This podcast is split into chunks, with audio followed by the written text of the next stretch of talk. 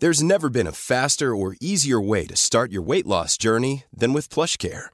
PlushCare accepts most insurance plans and gives you online access to board-certified physicians who can prescribe FDA-approved weight loss medications like Wigovi and Zepbound for those who qualify.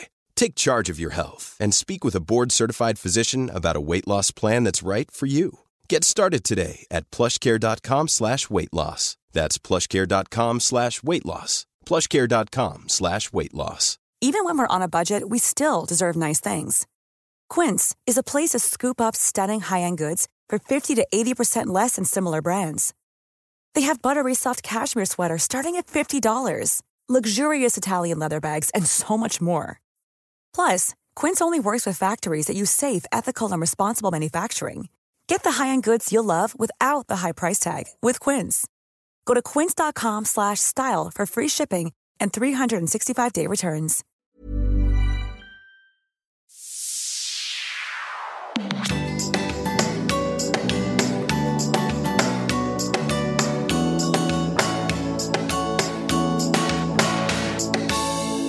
Så hej alla poddkompisar. Jag vill verkligen säga tack. Ni är så fantastiska, engagerar er, kommer med så fina ord och eh, bra tips och frågeställningar och allt sånt där. Och idag så har jag bjudit in en vän, Madde Wall. Välkommen hit. Tack. Vi träffades ju och då var det ju så intressant för jag går väldigt sällan på premiärer och, och, och sådana saker. Men så fick jag en inbjudan och av någon anledning så tänkte jag så här, nej men jag går. Och man skulle bli hämtad med taxi. Jag hade liksom inte riktigt koll på vad det var. Men jag tror liksom att jag ska på ett stort event och mingel. Och så visade det sig att det jag har tackat ja till var en intim middag med tio kvinnor. Mm. Varav du var en. Och det var fina, fantastiska kvinnor där. Men den jag verkligen tog med mig var ju du. Och du gjorde, du gjorde verkligen ett sånt där riktigt häftigt intryck. Och för våra poddkompisar då som inte känner till dig så behöver vi ju låta dem lära känna dig. Så vem är du? Eh, från början är jag fighter har tävlat professionellt i många år. Fick ett hjärnskadebesked för sex år sedan och var tvungen att sluta. Med det beskedet så Eh, vill jag inte göra något annat än att fightas. Det vill säga, ja, men jag vill inte aktivt dö men jag vill inte leva heller för jag fick inte göra det enda som jag faktiskt ville göra. Eh, men mitt i den liksom, sorgen så fick jag ett mail från Hollywood med frågan om jag vill vara med i en film som då var Wonder Woman. Eh, jag ringde till min eh, agent och sa jag vill inte vara någon fucking skådis. jag vill slåss. Hon bara, du åker dit. ja okej okay då, det är inte så att jag har något bättre för mig. Eh, men, och då hamnade jag som i ehm, Alltså då var det hård träning så att det, vi började inte med att filma utan vi fick betalt i flera veckor för att bli amazonkvinnor. Vilket innebar att jag fick gå in i rutiner, alltså liknande rutiner som jag har haft i alla år med så här, äta, träna, träna, äta, träna, vila. Och så såg det ut så varje dag. Så att då mådde jag plötsligt jättebra. Och sen var jag på en helt annan plats och inget som påminde mig om det som egentligen pågick. Men det hjälpte mig ändå liksom väldigt mycket. Sen efter den filmen så har jag fortsatt lite med film och stunt och jobbar idag med träning på olika sätt. Och är också livvakt. Ja. Vad saknar du mest ifrån tiden som elitfighter? Det, det, är flera grejer i ett, men för det första att bara ha en grej att fokusera på. Och att få prestera, och, men att testas i den resan för att det är, det är väldigt mycket mentalt. Och det gillade jag för att det där fick jag liksom praktisera det i allra högsta grad för att det blir ganska tydligt om det inte funkar för då får man stryk. Liksom. Mm. Men, så att, att leverera under stress och press eh, för att det är då det känns, alltså det, jag kände mig som mest levande då, även om jag liksom mestadels var död tänkte jag säga, men det var ju hårda bantningar och jag var liksom väldigt sliten. Men allting kändes väldigt mycket. Mm. Och när man, om man då gjorde, liksom avslutade hela den här långa perioden som det är fram till match med att liksom leverera när det verkligen gäller. Då, då är liksom den känslan upphöjd till miljoner. För att det, liksom, det är nästan som att ju tuffare det har varit och ju svårare desto liksom större belöning ger prestationen. Liksom. Blir det lite så, så att inget riktigt kan mäta sig? Det blir liksom aldrig så starkt igen? Är det så det känns? Ja, och det, jag tror inte att det, det går inte att hitta liksom en ersättare som tar alla delar. För att där är det ju både, alltså både fysiskt och mentalt alltså i en, en kamp mot en annan människa. Liksom. Jag kan börja tävla i andra sporter eller ta ut mig jättemycket träningsmässigt men det är inte, det är inte ett, ett psykiskt krig som det är med liksom ens, ens motståndare. Så att jag kan ju liksom utmana mig mentalt liksom på ett sätt och sen fysiskt på, på andra sätt i andra saker. Men kombinationen av dem har jag inte hittat något som är som fightingen. Nej precis, för där är det så här, nu det du gör så är det liksom kontroll för du kan kontrollera hela vägen. Där kunde mm. du kontrollera det som var ditt men inte den du ska möta. Nej men precis och mm. liksom i den stunden så ska jag ju kontrollera, kontrollera mig själv, kontrollera den och jag har ju liksom en sekund på mig att läsa av och parera och alltså kontrollera henne och mig. Samt, alltså, det, finns, det är ju liksom den ultimata utmaningen. Mm. Du är ju då alltså super superstark verkligen och det är häftigt att se din styrka och ja, men det är coolt med en kvinna som är så stark. Alltså jag tycker att det är något väldigt häftigt att titta på din, liksom, dina muskler och när du liksom lägger upp bilder och du har gjort olika saker och så. Men när är du som mest sårbar? Generellt så är jag ju mer sårbar om jag inte är i, i balans men jag är också ganska bra på att stänga av. I, liksom, i professionella sammanhang eh, så är det ju bra mm. att inte gå upp i atomer liksom. Eller kanske ta med privatlivet in i jobbet eller ja, om det slängs elaka grejer mot en så är det liksom det, det tar inte så hårt för att det är inte på det är inte på riktigt för att det är folk som inte känner mig liksom. Men det är ju då med jag släpper inte in så många hela vägen. Så att det är ju där jag är sårbar. Ja, men det är ganska svårt för mig och ganska stort. Mm. Och då bara, liksom, bara att göra det känns sårbart. Jag vet att du postade på Instagram för ett tag sedan att du då har träffat en kille fast ni är, är, är liksom inte tillsammans. Men man, det var ett väldigt fint inlägg där du hyllade honom för att han var så fin och bra och framför allt förstod vad du behövde. Mm. För eh, Jag vet inte hur du skrev det men jag blev väldigt varm och just det här hur du liksom på något sätt sa att och jag har sagt att vi inte är tillsammans fast man hörde att det var ni ändå. Mm. och, och det var så fint och det jag tänker att det där är ju att du liksom skyddar dig men kan ändå inte värja dig mm. ifrån den kärleken som ändå finns där. Det var något, och det är så fint på något sätt när det är någon som då visuellt är så stark mm. men eh, då när det gäller emotionellt mm. är så jävla skör. Mm. Det fanns någonting väldigt fint i det där. Eh. Ja, och det var... Och för att jag träffade han, jag visste liksom inte att han, jag visste, hade inte en aning om vem han var eller någonting utan bara liksom sprang in i han av en, en slump. Och precis när jag hade skilt mig och då har jag aldrig varit mer övertygad om att så här, jag ska vara själv, förmodligen för evigt. För så här, jag behöver vara själv, jag ska vara själv. Och så helt plötsligt var han där och så var han jättebra och inte för att han liksom försökte vara bra utan han är bra. Så jag försökte liksom fortsätta med att jag ska vara, du är trevlig men jag ska vara själv nu. Och så kommer jag tillbaka och så säger nej men inte nej.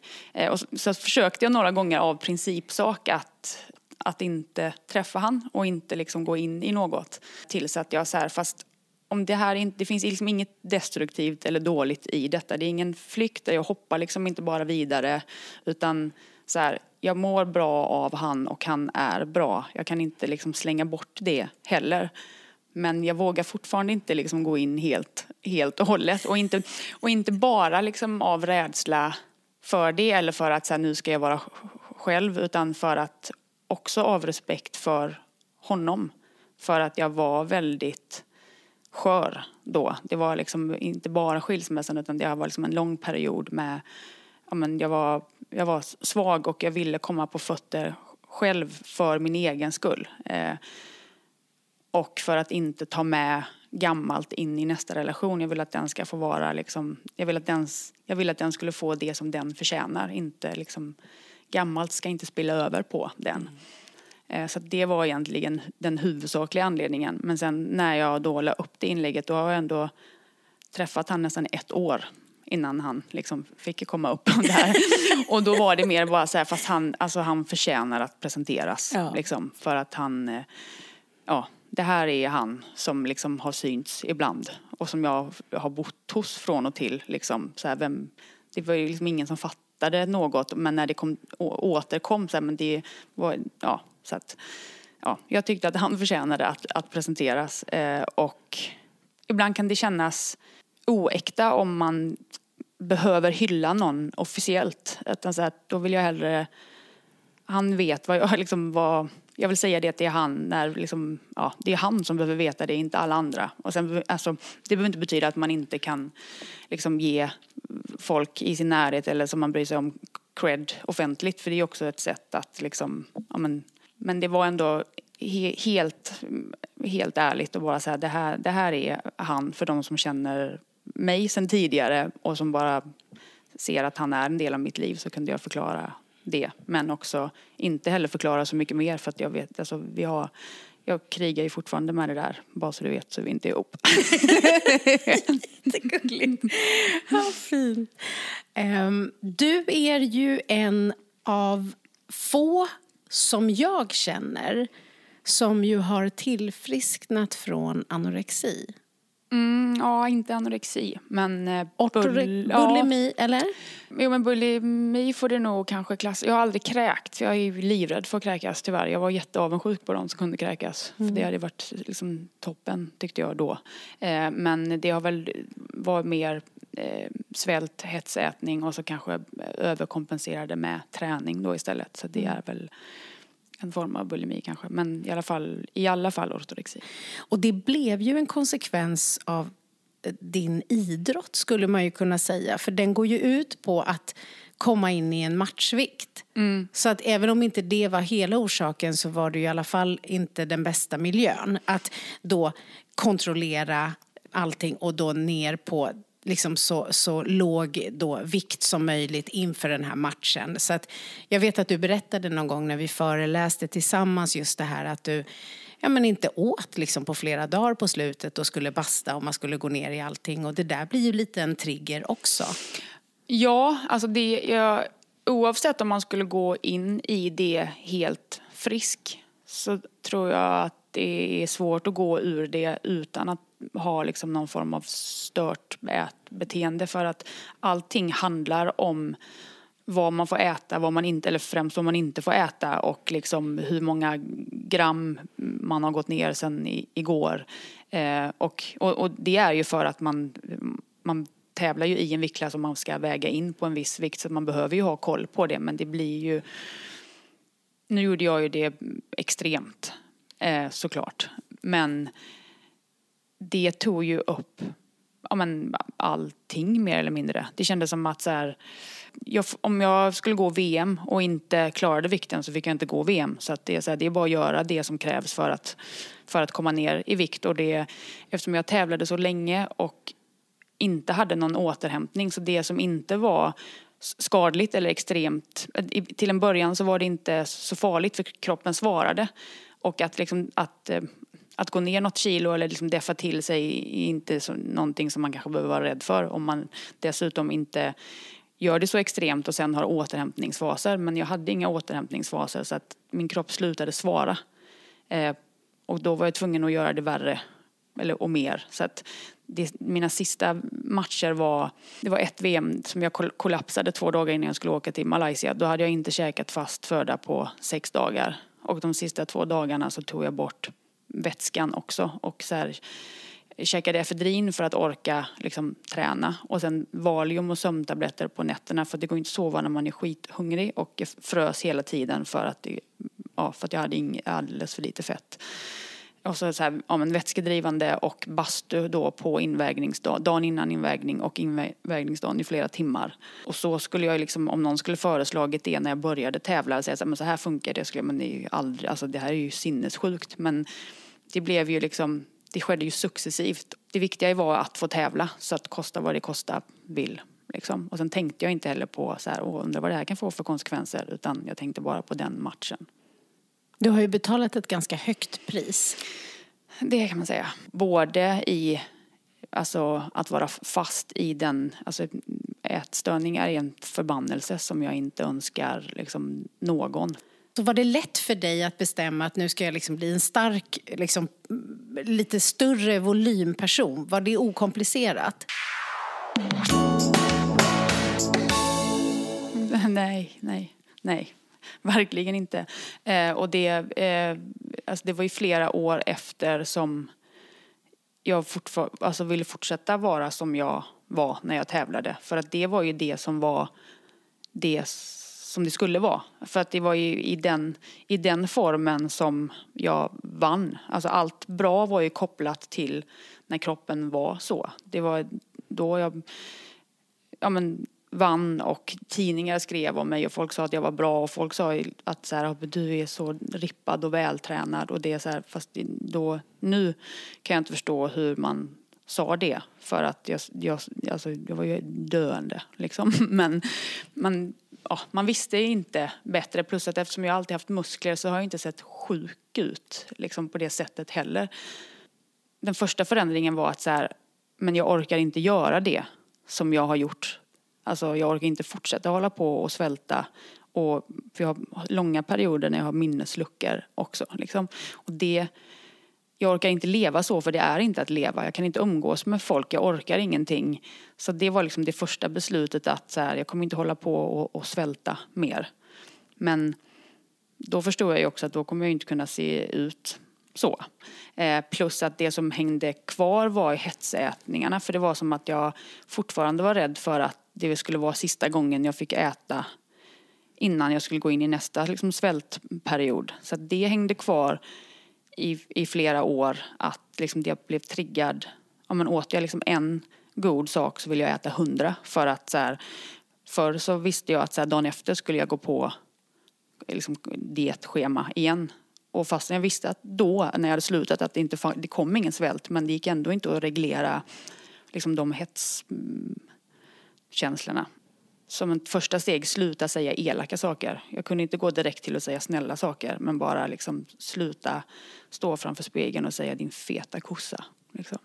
För det var det jag matade mig själv med när jag inte såg ut som jag gjorde då. Och när du ser dig själv i spegeln idag, kan du känna kärlek?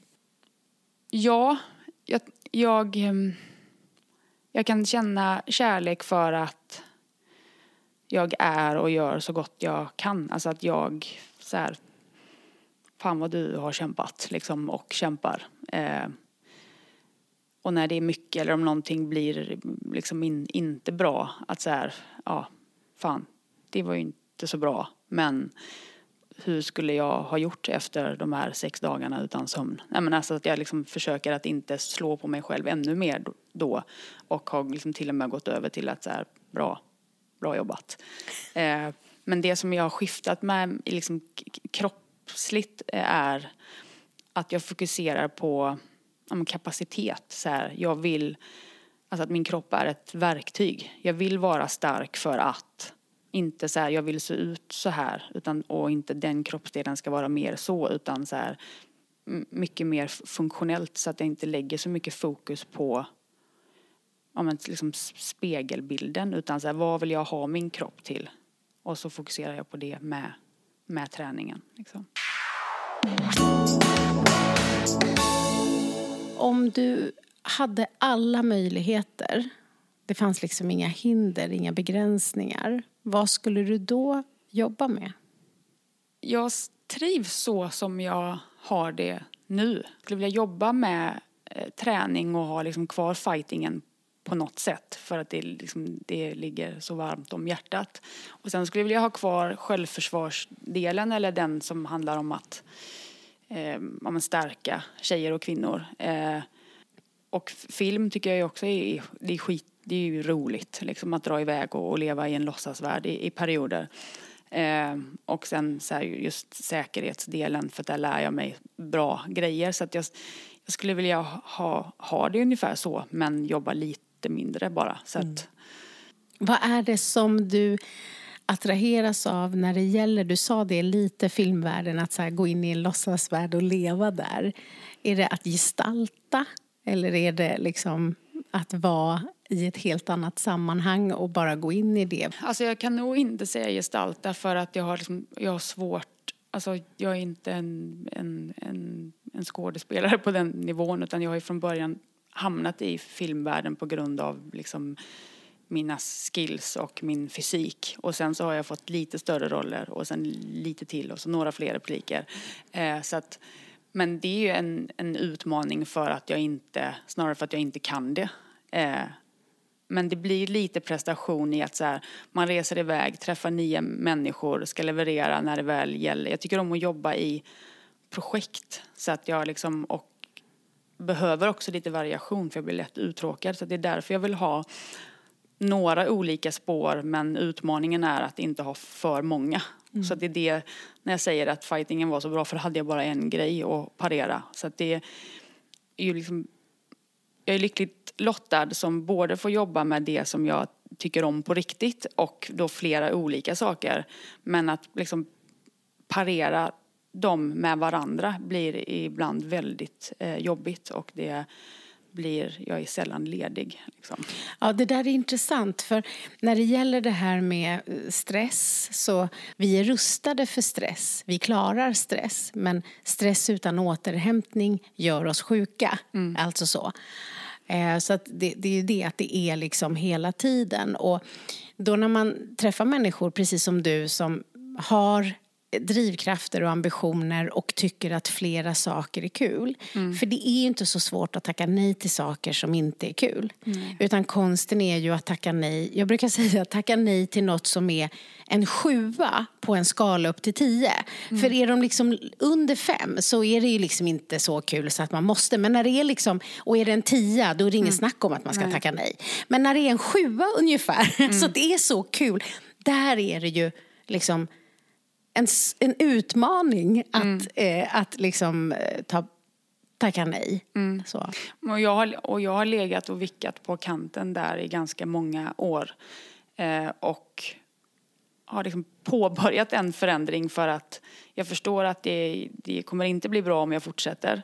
Eh, och jag vill inte fortsätta för att jag, det, jag blir inte en bra version av mig själv och jag orkar inte det som jag har gjort när jag har skalat bort nu är så att jag skalar bort allt privat för att orka. Nu träffar jag ju väldigt mycket folk och även liksom vissa vänner i jobb så att jag får ju lite av det. Men jag, får ju, jag tackar ju väldigt ofta nej till ja, men event och sådana grejer för att det, jag, jag, jag orkar inte det också. Men förut har jag liksom haft späckat schema för att alltså det har nästan varit lite destruktivt för att jag bryr mig inte om jag mår bra eller inte tittar utan snarare så här, åh oh, jävlar vad mycket jag kan göra samtidigt och bara liksom fyllt kalendern.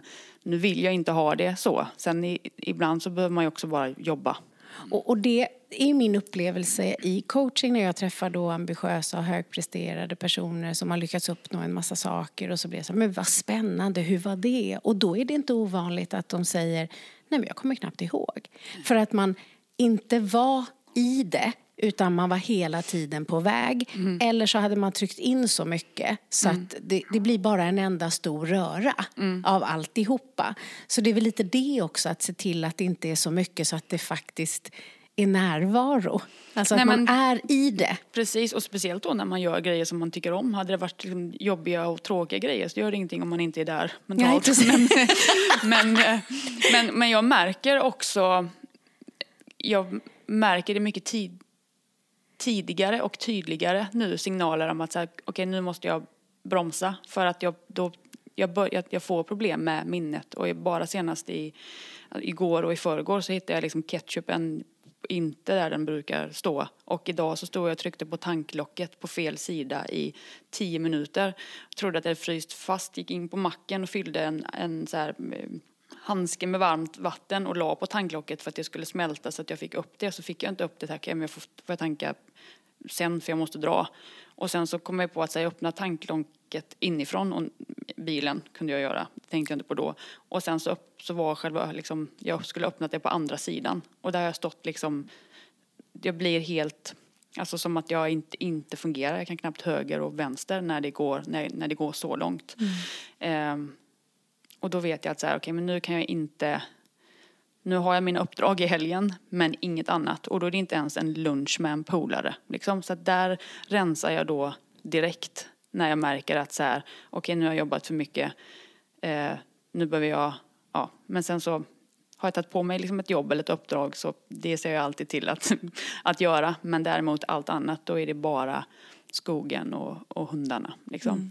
Det var så tydligt när du och Julia tror jag som pratade om så här om man har levt i rött läge förut och länge. Nu får jag liksom panik när jag märker att jag är där och liksom vickar för att det är som att jag har bestämt mig för att jag inte vill tillbaka till det. Och till en början så kunde jag säga, men gud hur kan jag få stress och hur kan jag reagera så här på det här den här grejen när jag levde så här konstant förut klarar jag ingenting längre. Eller? Men det är som att så här, kroppen har fått nog av det levernet så att så fort man är på väg så är det som att det bara blinkar liksom röda lampor. Typ så här, det här, nu stopp, inte här mer. Mm. Och det är ju friskt. Mm.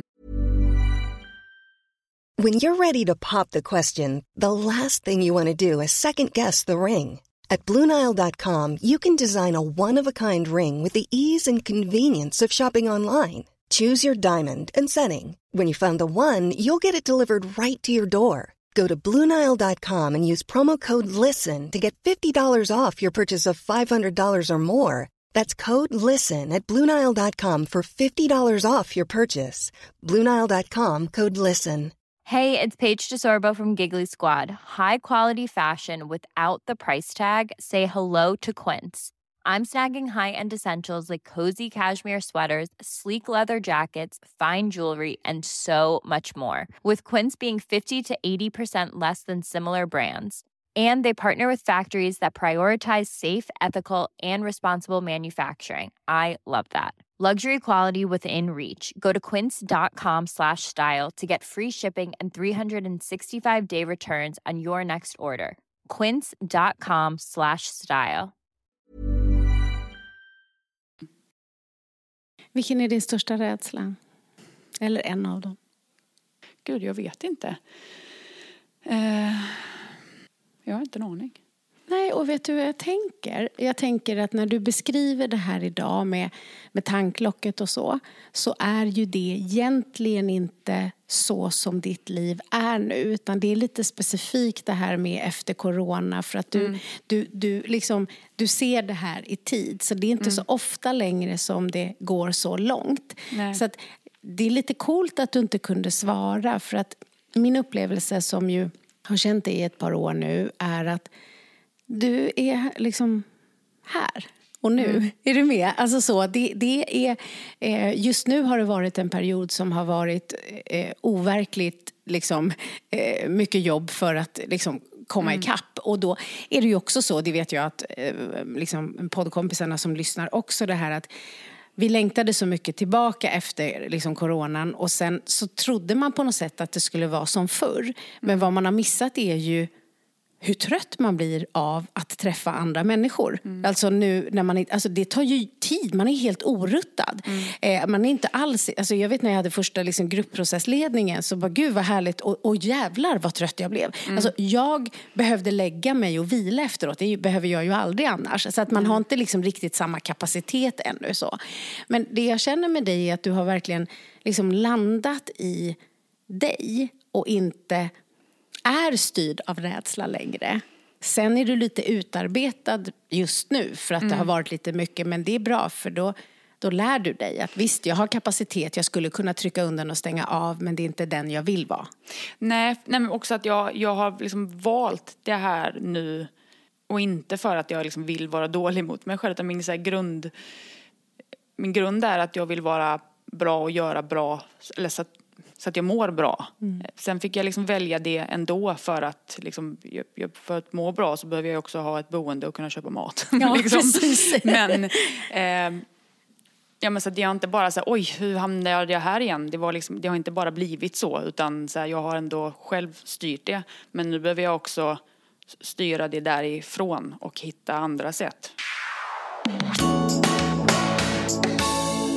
Jag tänker att våra, eh, liksom de som lyssnar då, när vi har liksom då bara nämnt hjärnskadorna, att man undrar kanske lite hur ser de ut och var kom de från? Ja, de hittade två stycken när jag röntgade skallen och eftersom jag inte hade någon... Och hur kom det sig att du röntgade skallen? För att jag blev jätteljud och ljuskänslig. Så här, jag tävlade i thaiboxning och sen kollapsade jag inför mitt sista VM eh, och var tvungen att då liksom återhämta mig lite efter det och så tog jag mig en funderare. Så nu har jag tävlat SM, NM, VM flera gånger om.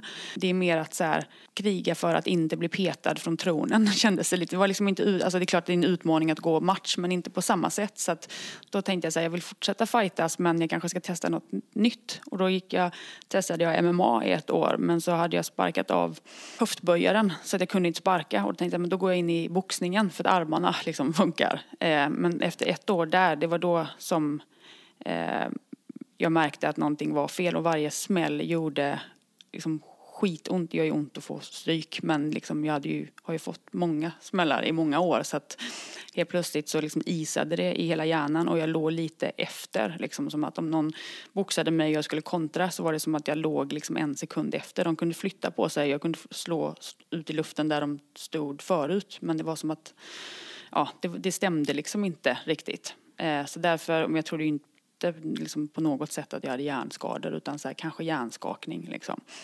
Eh, men, och det var då jag fick, gjorde en röntgen och, och så här, stopp, inga mer smällar mot huvudet. Så att det... Och, och vad vet man vad det har kommit av?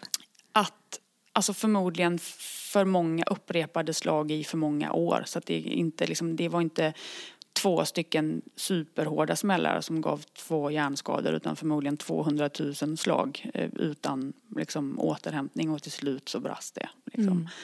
Mm. Eh, så det är ingenting som jag liksom, märker av idag förutom hjärntrötthet då. Att jag är väl, väldigt mycket mer känslig för eh, ja, men, eh, ljud speciellt. Och om det har varit mycket, som restauranger är mitt absolut värsta. För att det är som att jag kan inte separera olika ljudkällor så att alla ljud går in. Så om det då är musik och sen skrammel med glas och bestick, an, massa andra människor som pratar och så ska jag sitta i ett samtal med någon. Då måste jag nästan liksom hyperfokusera för att kunna liksom bara få in det ljudet och um, liksom hänga med där. Så att efter det så är jag helt slut. Mm. Så att om det är event eh, och sådana grejer så måste jag, jag kan inte ha liksom flera på en vecka och eh, ja, jag måste liksom hela tiden planera för att det, så att det är tyst liksom någon dag. Så att jag jobbar hemifrån kanske. Eh, eller, ja. Skrämmer det dig, de konsekvenserna som du lever med? Nej, men det tog väldigt lång tid för mig att acceptera det så att jag krigade emot det. Och när det väl liksom slår över och blir riktigt dåligt då kan jag nästan bli aggressiv för att jag får panik i situationen. Det kommer ihåg så tydligt för det var ett bröllop som jag var på eh, med liksom ja, men så här, syrianbröllop tror jag till och med. Så det var liksom det, verkligen Många ös. människor så och bara, pådrag. Ja, och så bara shit jag måste ut liksom. Och så här, men vad är det? Bara liksom så här, släpp mig, jag måste ut liksom. Fick jag stå utanför byggnaden och säga, jag kan, jag kan inte gå in, jag måste hem, det måste vara mörkt och tyst mm. nu liksom. Eh, och så långt, där, så långt låter jag inte det gå idag så att jag behöver inte eh, så att det inte behöver bli så. Men det är också olika från, alltså ibland kan det vara någonting som jag klarade förra gången men inte denna och sen kanske jag gjorde det igår men inte kan det idag. Det var det som gjorde att det var så svårt att liksom förstå liksom hu- hur jag ska parera det. Och det är ännu svårare att förstå för andra då. Så bara, jag kan säga så här, men fan, jag kan, jag, det är någon hjärntrött, jag kan inte idag. Jag måste så här, ja men fast det gjorde du ju liksom förra veckan. Eller men igår kunde du ju, fast jag, jag vet inte vad det är men idag kan jag inte. Liksom. Och då, därför har jag, liksom, jag har inte velat skylla på det och jag har inte heller klarat av att ha att någon inte liksom skulle tro på det. Så därför har jag försökt mörka det in i det sista eh, eftersom jag själv inte har velat liksom, eller kunnat förstå. Då kan jag inte heller liksom argumentera eller liksom Nej, eller förklara också för någon förklara- annan. Nej, och speciellt inte i det läget för Nej. då i vissa gånger får jag liksom ta, sätta på GPS för att komma hem. För att då är, då är det liksom slut. Mm. Då är det slut. Ja. Och det där, jag tror att liksom, även om man då inte kan relatera till att ha pressat sig själv fysiskt så som du har gjort i och med din sport och så, så tror jag ändå att det är många som har eh, kan relatera till att man har liksom blivit utmattad för att man har liksom jobbat och stressat och ska ha liksom så mycket och det ska vara perfekt och så. Det som händer sen när man har liksom Ja, men som du säger, varit i det här som Julia Duvenus vi pratade om, man har varit i det här liksom överbelastnings, det röda liksom, där vi överbelastar. Har man varit där tillräckligt länge så, så har man ingen reservtank kvar. Den finns inte. Nej. Och just det här tycker jag det är viktigt att du tar upp att man ska då också behöva förklara sig för andra.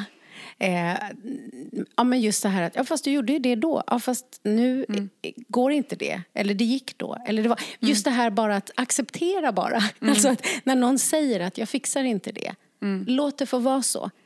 Pusha dem inte, för det krävs ju så otroligt alltså mycket mod att visa sig så pass sårbar att säga eh, jag kan inte. Nej. Eller jag behöver hjälp, eller jag förstod inte, eller jag vet inte, eller vad det nu än må vara. Det är ju att vara modig nog att visa sig sårbar och att då inte bara få bli det, utan att det ska, man ska kunna liksom redogöra för varför. Och hade man kunnat redogöra för varför så hade man liksom förmodligen inte riktigt hamnat där. Nej, det är det nej. som blir så himla, och det tror jag man kan relatera till, för det är ju många som som lyssnar som är intresserade av självledarskap därför att man någon gång i livet har kraschat. Ofta börjar det ju så att det är någon form av händelse som gör att så här, oj, jag måste liksom lära mig att ta hand om mig själv lite bättre. Antingen har man en väldigt stark inre kritiker och så behöver man liksom vara lite snällare mot sig själv eller så har man kört slut på sig eller vad det nu än är. Eller så har livet drabbat en utifrån och man inte fick det man behövde. Vi har alla liksom vårt på något sätt. Och, och just det där att då ja, men hitta till att mm, kunna säga nej utan att behöva dra en livshistoria. Det känner jag att jag skulle vilja så här, förmedla. Så här, att bara så här, ja men så här, nej det går inte. Så här, tänk. Eller jag kan inte. Punkt. Och så ska det få vara punkt. Liksom. Inte att man ska behöva hänvisa till eh, varför. Jag tänker att det, det, vi ska försöka ta hand om varandra på så sätt och förstå att när en person säger nej så så betyder det inte att den inte vill. Det betyder att den faktiskt inte hade kapacitet. För någonstans är ju energi, eh, kraft, eh, är ju medel. Alltså ungefär som pengar. Men där blir det lättare så här. Har man inga pengar så har man inga pengar. Det är ingen som snackar om att så här, men kom igen liksom. Nej. Men, men har man ingen kraft så har man heller ingen kraft. Nej. Du var ju med i den här elitstyrkans i första säsongen. Och det var väl kanske inte den bästa tajmingen för dig? Nej, eh, verkligen inte. Alltså, jag har lite svårt än idag att förstå hur det kunde golva mig så som det gjorde. Eller egentligen inte med tanke på liksom vad jag hade hela vägen fram till det. Vad jag låg i för liksom inre konflikter under tiden. Hur slutkörd jag var. Och att jag skulle skilja mig när jag gick ut ur Precis. programmet. Ja. Liksom.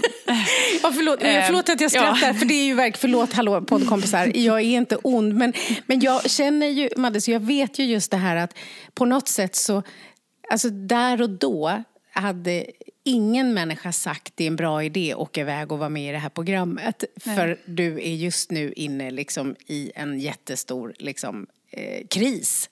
Ja. Eh, så att du var med där och Och det var ju, alltså det var inte som att det inte hade varit jobbigt ändå, alltså. Men alltså nu när jag har kommit ur det så är jag ändå liksom, jag är tacksam för det. Jag skulle gärna vilja göra det, kanske inte på tv, men alltså jag skulle gärna vilja göra dem för jag var ju genuint nyfiken på så att vem, vem är jag, vem blir jag? För jag hade, har ju gjort många grejer som har varit jobbiga och tuffa. Men det var, här var ändå liksom, det här var några nivå, nivåer värre för att jag var nyfiken på ja, men hur jag skulle reagera. Och det är fortfarande då bitar som jag inte fick liksom göra. Och sen så hade jag kanske inte riktigt rättvisa förutsättningar alltså från mig själv i, när jag gick in. Eh, men jag hade så svårt att förstå vad som var liksom verkligt. Och det var det jag satt med så långt efter. Det var därför det tog flera månader för mig att återhämta mig. För att jag var så svag att jag inte kunde skilja på vad som så här, vad var liksom strategier för att testa oss? Vad var sant av det som sades? Eh, och eftersom jag också är ganska hård mot mig själv så vill jag liksom inte slå undan saker som, sa, som sades med att så här, ja men eh, de är dumma i huvudet eller så här, Eller de testade ju bara, det var ja, inte på utan riktigt. så här, finns det en gnutta sanning i det här då vill jag ändra på mig genast. Mm. För så vill jag inte vara. Då gjorde jag någonting som jag liksom inte har gjort förut. Det var att jag, jag bara satt med allt som var jobbigt. Så här, nu, nu, nu, nu, nu behöver jag ta tag i allting. Och då kom ju också allting för jag hade ju stängt av i många år. Liksom. Och det var ju också anledningen till att jag inte öppnade mig där. För att så här, öppnar jag den dörren så vet jag inte vad som kommer ut. Jag vet inte ens om jag reser mig. Samtidigt som jag hade andra personer som inte hade valt att vara med i tv-program. Så jag kunde liksom inte berätta vad som helst, alltså som är i mitt liv, som Precis. hänger ihop med hur jag mår eller vad som har gjort mig till mig eller vad det nu kan vara. Så att då är jag ju mån om att respektera andra. Samtidigt som då så här, det jag jobbar med i säkerhetsbranschen vill jag inte ska komma ut på tv. Liksom. Sen nu är inte det så dödshemligt att jag inte kan säga det men jag pratar ju inte om var jag jobbar eller liksom med vem eller och jag vill inte att det skulle liksom vara med i programmet. Nej, Eh, och sen ska du också hem och skilja dig och det kanske man heller inte vill prata om i programmet. Alltså det var ju Mm. flera saker som gjorde att du förmodligen upplevde som att du inte var ärlig. För Mm. att du skyddade en massa saker. Men det handlade inte om att du skyddade dig, utan du skyddade andra. Ja. Eh, men också på det då så går jag ju in, där var ju flera kamp och tävlingsmoment. Och då går jag ju också in i liksom fighterrollen och då är det inga känslor, då är det bara prestera. Så att då, jag kommer ihåg att vi liksom trä, började träna på det första gången jag åkte till liksom VM, då skrek vi från läktaren så här, på med järnmasken! liksom för att så här, ja men de, ryssarna, de visade ju ingenting, man hade inte en aning om vad liksom, om någonting gjorde ont eller om de var trötta eller liksom, och det var det jag menar med när vi pratade innan om känslor, att så här, man visar inte det i tävlingssammanhang för att det ger den andra liksom självförtroende och energi. Så att det jag gjorde där var liksom, jag bet ihop, liksom stängde dörren till allt som var jobbigt utanför liksom. Eh, och att jag var skadad och så här, men jag, jag ska klara det här liksom. Det är det enda jag tänker på nu. Och då blir det ju också ja, men jag tror att de sa någon gång så här, min pansar. Liksom. Och det, det var det ju. Men det var ju inte för att jag liksom tyckte att jag var bättre än någon annan eller för att jag inte ville släppa in eller utan det var ju för att, ja känslomässigt var det ju för att liksom fixa det. Eh, och sen så var det ju liksom bara tävling, tävlingsdjävulen som så här skulle prestera vilket inte heller, vilket jag inte trodde skulle vara dåligt liksom. Utan så här, det var väl det det handlade om, att inte ge upp liksom.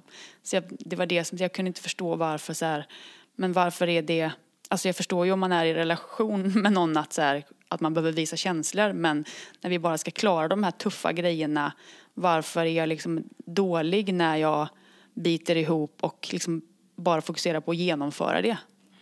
Varför blir jag dålig som, varför är jag dålig som en människa? Och jag var så, alltså den natten som de eh, skickade ut mig, då var jag liksom som längst, då var jag liksom så fullständigt slutkörd på alla sätt. Det var liksom ingen sömn, ingen mat och så hur många timmar det nu var om dagen. Så att det som sades då, det fastnade som en sanning. Det gick liksom bara rakt in. För det som jag i första förhöret, första dagen, det som sades då var så här, nah, nu vet jag nog vad ni håller på med, tänkte jag. Liksom så här, det, Ja. det rann av lite, men liksom för varje timme eller för varje liksom, så blev man ju svagare och svagare och svagare och till slut så här, ja men så kanske det är då. Liksom. Och så blev det sant för att jag hade ingen motståndskraft till något. Och det var det som jag lämnade med. Och vi får ju liksom inga personliga förklaringar efteråt. Så att det är liksom, jag försökte reda ut det själv efteråt och ville liksom inte släppa det förrän jag var säker på att så här, det som ändå ligger hos mig och det som jag kan påverka och förändra, alltså de bitarna vill jag liksom ha kvar och göra något bra av.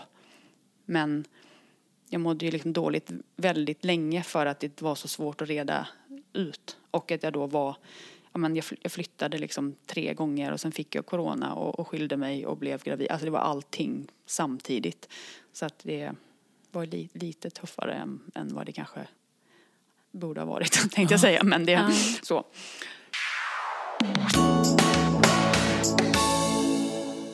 Tycker ändå att det är lite intressant för personer att se att det finns så många olika jobb att jobba med. Det finns så många olika. Och din eh, resa och dina erfarenheter och de yrken du har valt, elitidrott, alltså liksom eh, stuntkvinna, eh, liksom skådespelare, liva. Det, det är eh, inspirerande och det är berikande att liksom få, få ta del av den världen för den är inte så, så vanlig. Så på så sätt är det ju generöst att du liksom bjuder på det. Ja men samtidigt så är det ju ett perfekt upplägg för att jag lever ju ett parallellliv som folk inte vet om. För att man tror att det som man ser är det som händer enbart. Så att jag gör ju så mycket annat att det är liksom inte, man vet inte ens att jag gör andra grejer. liksom. Nej, och, men vet du, det där kan jag relatera till. För det var som idag, jag hade en processledning. Alltså jag utbildade utbildare. Och det är typ, jag kan inte tänka mig något roligare än de som är, jobbar med det jag jobbar med. Processleda team. Att träna tränare. Det är typ det roligaste jag kan tänka mig. Och, och då är det ju så att väldigt många vet inte vad mitt riktiga jobb är. För det syns inte. Nej. Alltså jobbar jag med en akut liksom, konflikthantering så s- ingenting av det som är det som är själva huvudsaken på något sätt syns. Nej. Eh, det som syns är böcker, inspirationsföreläsningar och lite vardags. Så att jag har också så här att jag, idag då när det var hälften i den här gruppen visste att jag processleder. Men hälften tänkte ju så här, jaha, är hon här? Hon är ju inspirationsföreläsare. Och så skulle vi liksom nörda in oss i verkligen då så här, ja, teamutvecklingsmetoder och massa sånt där som är mitt liksom, det roligaste jag kan tänka mig. Eh, men då är det ju lite så här att det, det är ju hemligt. Några blev helt så här, jaha, ja, men lite så här, inte att de sa, men lite så här, men gud, du är ju också smart. Så här. sa de lite förvånat. Ja men också att på samma sätt som att så här, man kan ju också finta med att liksom säga att man är på en plats och sen vara på en annan. Så att man kan ju använda sociala medier till att liksom vilseleda nutid liksom. Precis. Det kan ju ibland bli lite problem när man så här, jag, jag, eh, när någon som är liksom familjemedlem eller kompis säger, ska vi göra det? Så bara, nej jag kan inte, jag jobbar. Och sen så på Instagram så liksom gör jag något helt annat. Bara, om, ja du jobbar ju. Man bara, ja. Men det där som jag la upp gjorde jag igår. liksom. Så Idag att är jag inte ens i Sverige, så att På liksom. så sätt så går det liksom att Nej. göra det så att det liksom inte eh, det drabbar liksom inte säkerheten. Det är bara, och sen är det allt som jag gör gör jag ju och har gjort. Bara kanske inte exakt den sekunden som jag lägger upp det. Liksom. Vad är du mest stolt över när det gäller dig själv? Att jag... Ja, gud, det låter så klyschigt. Men de motgångarna som jag har haft och det som jag liksom har krigat med, att jag har gått ur det liksom lite starkare och lite smartare.